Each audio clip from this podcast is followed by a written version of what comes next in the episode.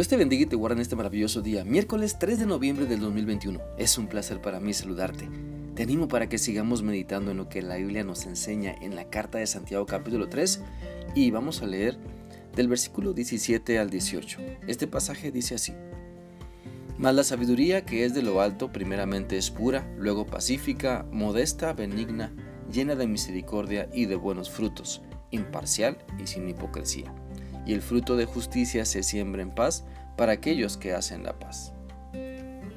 A través de este mensaje eh, que nos da este pasaje de la Biblia, podemos comprender que la sabiduría que Dios nos da tiene la intención de llevarnos a la madurez, tiene la intención de hacernos pensar en nuestras actitudes y querer avanzar hacia lo que Cristo tiene para nosotros. Así que, ¿por qué conformarnos con menos de lo que Dios quiere darnos? Entonces, la sabiduría que Dios nos da cuando nos sometemos a su voluntad primero es pura. Es decir, no nos enseña a comportarnos de maneras perversas, sino que nos moldea con su ejemplo de santidad el estilo de vida que debemos seguir. No nos resistamos a la enseñanza santa que viene de Dios. No pensemos que la maldad ya está tan arraigada en nosotros que no hay remedio. No nos conformemos con una vida sin pureza de mente, de lengua, de acciones. La Biblia nos enseña en Hebreos 10:22 lo siguiente. Acerquémonos con corazón sincero, con plena certidumbre de fe, purificados los corazones de mala conciencia y lavados los cuerpos con agua pura. ¿Sabes la mejor manera de buscar a Dios y entender lo que nos dice para entonces vivirlo?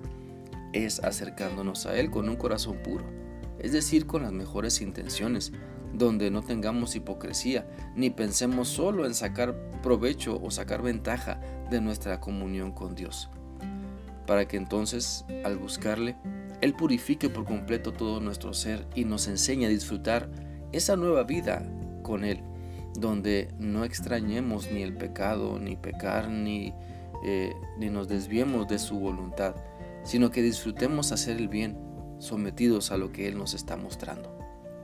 Démonos cuenta entonces que se necesita sabiduría para vivir en pureza, para resistir el pecado y escoger la santidad. Se necesita sabiduría para no andar cacheteando la banqueta por el pecado, sino ser seguidores de Cristo que nos esforzamos por hacer la voluntad de nuestro Padre en santidad. La Biblia dice en Proverbios 30 del 5 al 9 lo siguiente. Toda la palabra de Dios es pura, es escudo a los que en él esperan no añadas a sus palabras, no sea que Él te reprenda y seas hallado mentiroso. Dos cosas te he demandado, no me las niegues antes de que muera. Vanidad y palabra mentirosa aparta de mí. No me des pobreza ni riqueza, manténme del pan necesario. No sea que me sacie y te niegue y diga, ¿quién es Jehová? O que siendo pobre hurte y blasfeme el nombre de mi Dios. La sabiduría que Dios nos da purifica todo nuestro ser para poder interceder ante Dios con motivos puros, para poder despojarnos de toda hipocresía al estar ante Dios y a otras personas. Si todo lo que Dios nos dice es puro, busquemos entonces su pureza. Cuidemos nuestra lengua y sometámosla a Cristo para que no se desvíe de la verdad y así podemos entender lo que debemos pedir reconociendo nuestras debilidades para servir mejor a Cristo como nos lo enseña Proverbios 30.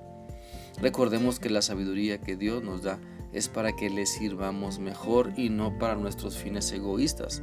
Lo que Dios nos da es para que le glorifiquemos a Él, no a nosotros mismos. Por eso pidamos a Dios que nos limpie de toda mala intención, que purifique nuestra mente y corazón, pues su sabiduría se refleja en nuestro esfuerzo por mantenernos puros para Él, para su gloria, para que nos use para alcanzar a todos los que le necesitan. Espero que nos demos cuenta de que buscar a Dios implica que Él nos limpie para ser puros y permanecer así es ser sabio.